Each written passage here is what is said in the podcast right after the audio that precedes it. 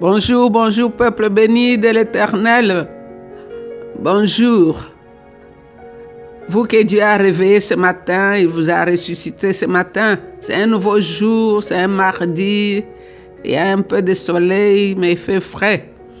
Le Seigneur nous a donné un nouveau jour, un jour de victoire, un jour de gloire, un jour où nous allons déclarer les choses et les voir arriver. Un jour où nous allons mettre notre foi en pratique. C'est un beau jour. Hier est parti, il n'y a plus rien à faire pour hier.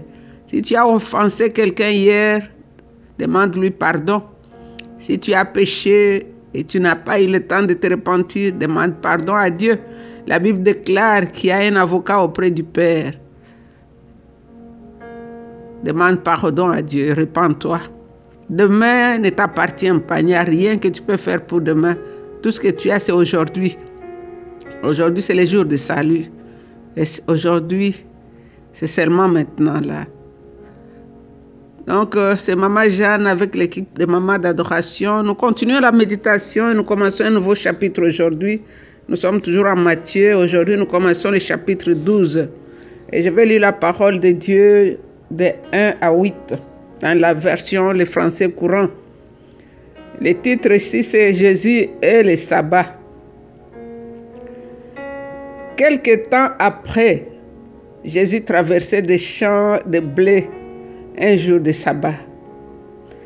Ses disciples avaient faim et ils se mirent à cueillir les épis de blé et à manger les graines. Quand les pharisiens virent cela, ils dirent à Jésus, « Regarde, tes disciples font ce que notre loi ne permet pas les jours du sabbat. » Jésus leur répondit, « N'avez-vous pas lu ce que fit David un jour où lui-même et ses gens avaient faim? Il entra dans la maison de Dieu et lui et ses gens mangèrent le pain offert à Dieu. Il ne leur était pourtant pas permis d'en manger. Notre loi ne le permet qu'au seul prêtre. Ou bien n'avez-vous pas lu dans la loi de Moïse que les jours du sabbat, les prêtres en service dans le temple n'observent pas la loi du sabbat, et cela sans être coupables. Or, je vous le déclare, il y a ici plus que le temple. Si vous saviez vraiment ce que signifie ce mot de l'Écriture, je désire la bonté et non des sacrifices d'animaux, vous n'auriez pas condamné des innocents.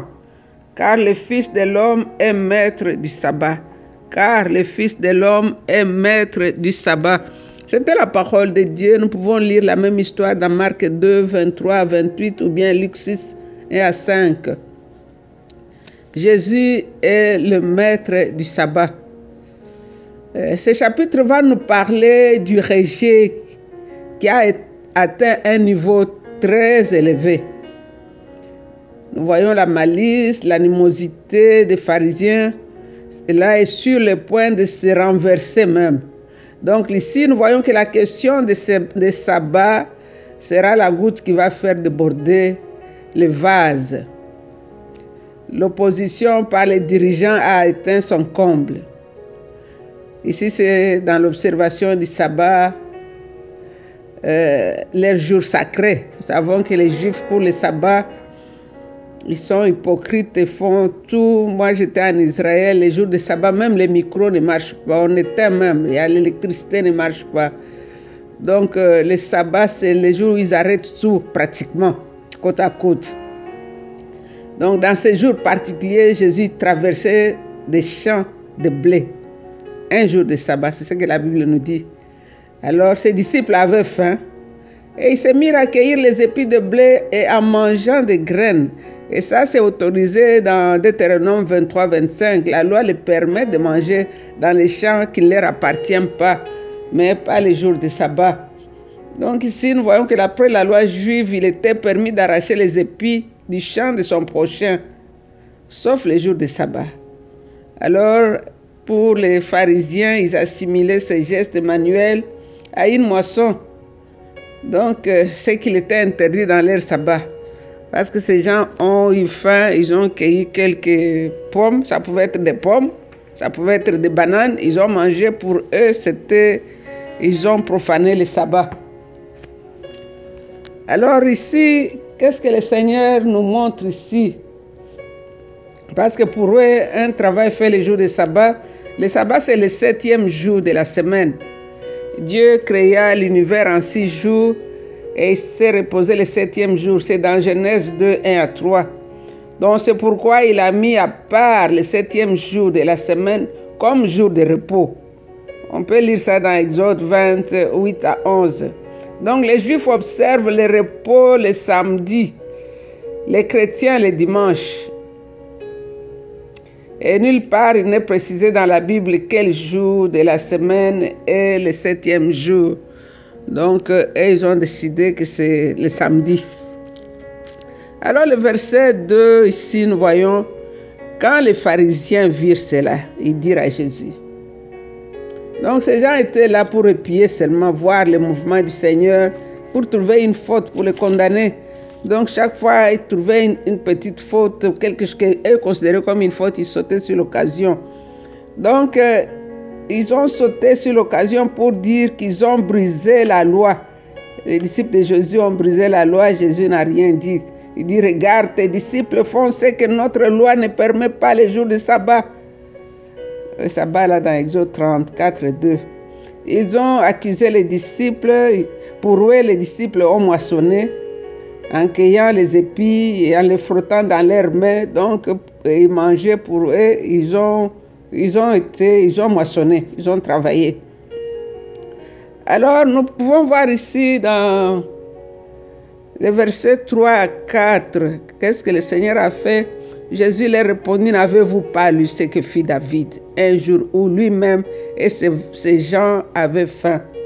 Donc Jésus leur répond en leur rappelant le roi David. C'est le roi, le roi préféré des, des, des Hébreux.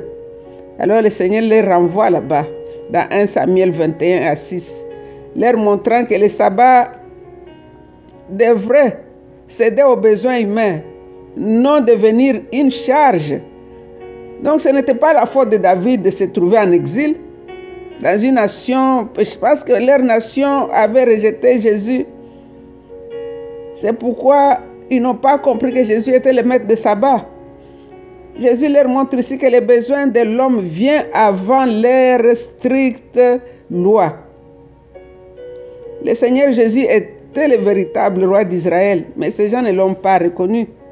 Mais la nation ne l'a pas reçu. Si on lui avait reconnu sa place, ses disciples n'allaient pas manger les épis de maïs les jours de sabbat. Le Seigneur n'a pas fait de remarques à ses disciples car il a dit ce sont des innocents. Il a dit ces innocents, ces gens qui ont faim, pourquoi vous voulez les condamner? C'est pourquoi il les rappelle alors l'exemple de David. Personne n'a, Dieu n'a pas condamné David, Dieu n'a pas tué David. Et pourtant nous nous rappelons dans le livre d'Ésaïe, quand le roi qui n'était pas permis d'offrir les sacrifices est entré dans le sanctuaire, il a brisé la loi. Tout de suite, la lèpre est sortie sur son visage, le roi Ozias. Mais ici, le Seigneur n'a pas condamné David. David a mangé le pain avec ces gens et ils sont partis. Donc c'est pour montrer que Dieu aime l'homme. Dieu n'est pas derrière ces lois-là pour condamner l'homme à cause de la loi. Donc, le verset cinq nous dit quoi? Le verset cinq nous dit, « Ou bien avez-vous pas lu dans la loi de Moïse que les jours de sabbat, les prêtres en service dans les temples n'observent pas la loi. » Donc, encore ici, nous pouvons voir que leurs prêtres même travaillent aussi les jours de, de sabbat, parce qu'ils sont là, ils tuent les brebis, ils tuent les bêtes, ils offrent. Donc, c'est, c'est, ils travaillent. Donc Jésus rappelle les pharisiens que les prêtres les jours du sabbat profanent le sabbat en tuant les sacrifices, les animaux, en faisant beaucoup d'autres services. Ça, nous pouvons le lire dans Nombre vingt-huit, neuf à dix. Et ces gens-là ne sont pas condamnables car ils font leur service pour le Seigneur. Ils font leur service pour le Seigneur. Donc, ils sont en travail et ils sont en train d'adorer le Seigneur d'une façon, de façon, de façon qu'ils font leur travail, c'est une sorte d'adoration. Et le verset six, qu'est-ce qu'il nous dit? Le verset six nous dit, « Oh, je vous déclare, il y a ici plus que le temple. » Jésus déclare qu'il y a ici plus que le temple. Les pharisiens savent que les prêtres travaillent tous les sabbats dans le temple, sans les souiller. Mais pourquoi donc critiquer les disciples pour avoir agi ainsi devant celui qui est le plus grand, qui est même plus grand que le temple? Nous pouvons lire Ésaïe soixante-six, un. Nous n'avons pas le temps de lire tout ça. Je vous donne la joie et le plaisir de savourer la parole de Dieu. Donc ici, quelque chose qui est plus grand que le temple est là. Donc il parlait du royaume de Dieu. Jésus représentait la personne du roi même dans le royaume de Dieu. Le royaume de Dieu est au milieu de nous. C'est plus grand que le temple. Vous adorez votre temple. Jésus, le Fils de Dieu, est le maître du sabbat. C'est à lui qu'il appartenait de décider de ce qui pouvait ou non être accompli le jour du sabbat. Donc il enseigne par des œuvres, des premières nécessités, de satisfaire la faim de l'homme, de voir la miséricorde et non des sacrifices. Donc cela était tout à fait légitime le jour du sabbat. Les pharisiens n'avaient jamais compris le cœur de Dieu. Et pourtant, dans Osée six six, la Bible nous dit que Dieu aime, n'aime pas les sacrifices plus que, que l'homme, plus que la bonté. Donc, on agisse avec bonté plus, plutôt que des sacrifices, et qu'on me reconnaisse comme Dieu plutôt que des consommateurs ou celui qui est là pour consommer les animaux sur l'autel. Donc, Dieu va aimer voir couler le sang des animaux sur l'autel, être content et laisser ses enfants périr de faim. Ça, ce n'est pas le cœur de notre Dieu. Dieu dit, je désire la miséricorde, non les sacrifices. Donc, je désire l'amour, aime ton prochain. Ne, pas, ne laisse pas ta mère affamée, ton père affamé pour prendre ton argent et le donner à ton pasteur. Non, ça, ce n'est pas Dieu. Dieu a mis la compassion avant la loi, avant les rites. Il préfère voir son peuple cueillir les graines sur les épis et manger que d'observer le sabbat avec un ventre qui crie la faim. Combien de gens laissent leurs enfants affamés à la maison, emballent la nourriture pour aller donner à leurs prophètes? Ça, c'est une abomination. Alors, si les pharisiens avaient compris cela, ils n'allaient même pas condamner les disciples. Mais ils considèrent les aspects extérieurs au lieu du bien-être des gens. Ils veulent accomplir des rites. Ils veulent accomplir des, des, des lois et condamner le peuple de Dieu. Jésus a dit dans le verset huit que « Car le Fils de l'homme est le maître du sabbat ». Moi, j'aime mon Sauveur. Et il se frappe la poitrine parce qu'il sait bien qui il est. Donc, c'est lui qui l'a institué et c'est lui qui comprend sa vraie explication. Quelqu'un a dit qu'ici, Matthieu enseigne par le Saint-Esprit. Matthieu parle ici, poussé par le Saint-Esprit. Nous pouvons voir que Matthieu a parlé de nom et de titre de Jésus-Christ. Matthieu nous a dit qu'il est le Fils de l'homme. Matthieu nous a dit qu'il est le Seigneur du sabbat. Matthieu a dit qu'il est mon serviteur. Matthieu nous a dit qu'il est mon bien-aimé, le fils de David.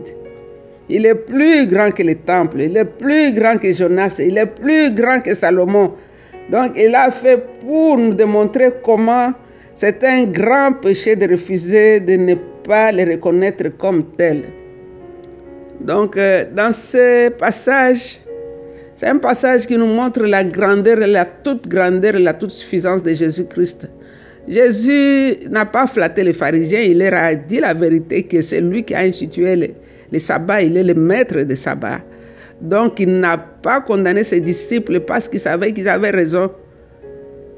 Ils avaient raison. Au lieu d'être hypocrites, de, de manger ce que les gens font, l'apparence derrière leur maison, ils font toutes sortes d'abominations. Il a dit quelque part dans la Bible, aux pharisiens même, que quand vos animaux tombent dans les trous des jours de sabbat, vous allez les sortir de là. Mais quand Jésus délivre un enfant de Dieu qui est courbé par le diable les jours de sabbat, on le condamne. Il est le maître des sabbats. Il dit qu'il aime la miséricorde plus que les sacrifices. Donc arrêtons de faire l'hypocrisie. Comment tu peux laisser ta mère affamée au village? Tu prends tout ton argent, tu vas déposer dans les mains d'un individu. J'avais ici en Amérique une fille qui travaille pour envoyer son argent en Côte d'Ivoire chez son prophète. Et le prophète lui raconte toutes sortes d'histoires. Il passe la nuit devant le téléphone pour écouter les instructions du prophète. Au lieu d'envoyer l'argent dans son village où sa mère dort affamée, il prend cet argent et il envoie un aventurier quelque part. Donc nous, nous sommes des enfants de Dieu. Utilisons le bon sens. Jésus-Christ est le maître des sabbats. Il aime la miséricorde plus que les sacrifices. David a dit que ta bonté vaut mieux que la vie. Donc nous allons adorer cet homme qui est le maître des sabbats. Nous allons adorer cet homme qui est le grand Dieu de l'univers. Nous allons adorer cet homme qui est venu nous expliquer la loi. Parce qu'au début, même quand nous avons commencé le livre de Matthieu, il dit, il vous a été dit, mais moi je vous dis. Il est le maître des sabbats, c'est lui le roi même dans les royaumes.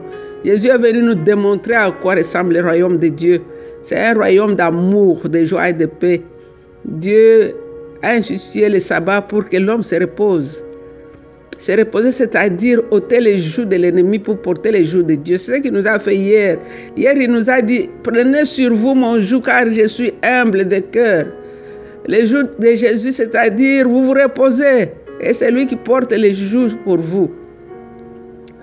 Si les disciples ont eu le courage de manger ces épis de maïs les jours de sabbat, c'est parce qu'ils savaient que la faute allait tomber sur Jésus.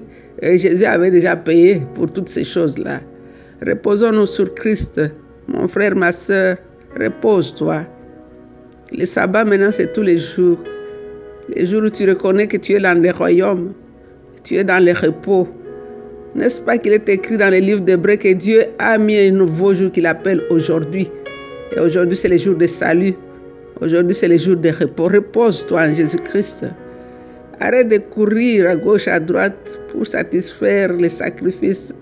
Jésus a payé le prix. Accepte les sacrifices de Jésus et repose-toi. Oh, nous voulons t'adorer. Toi, le maître des sabbats. Nous voulons t'adorer. Toi, le roi de gloire, le Dieu saint, le Dieu grand, le Dieu glorieux, Jésus de Nazareth. Toi, le créateur de l'univers visible et invisible. Salomon a eu la sagesse, mais toi, tu es la sagesse de Dieu. Seigneur, tu es le temple même. Tu es plus grand que le temple.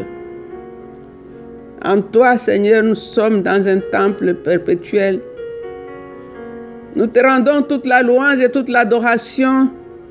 Toi dont les jours n'ont pas commencé, tes jours ne s'épuiseront jamais. Michée a dit, tu remontes tes origines depuis les temps anciens. Avant que les cieux et la terre n'existent, tu es Dieu. Mon âme veut t'adorer. Toi le commencement et la fin de l'histoire. Tu as les cieux et la terre dans ta main, Seigneur. Tu roules le soleil et la lune comme une bille de verre. Tu mesures les extrémités de la terre avec tes doigts. Tu es, Seigneur, la fusion du divin et de l'humain.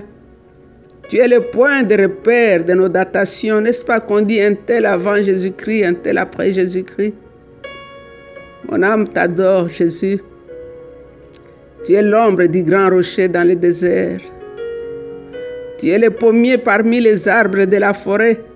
C'est pourquoi la Sulamite disait, « Je me suis reposée sur son ombrage et son fruit a été doux dans mon palais. » Toi, tu donnes la joie, Seigneur, au cœur fatigué.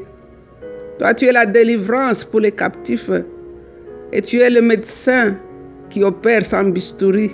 Quand tu opères, tu ne laisses même pas de cicatrices. Voilà pourquoi mon âme veut t'adorer et te célébrer, Seigneur, ce matin. Car en dehors de toi, il n'y a point d'autre Dieu. Tu es venu nous donner le repos, Seigneur.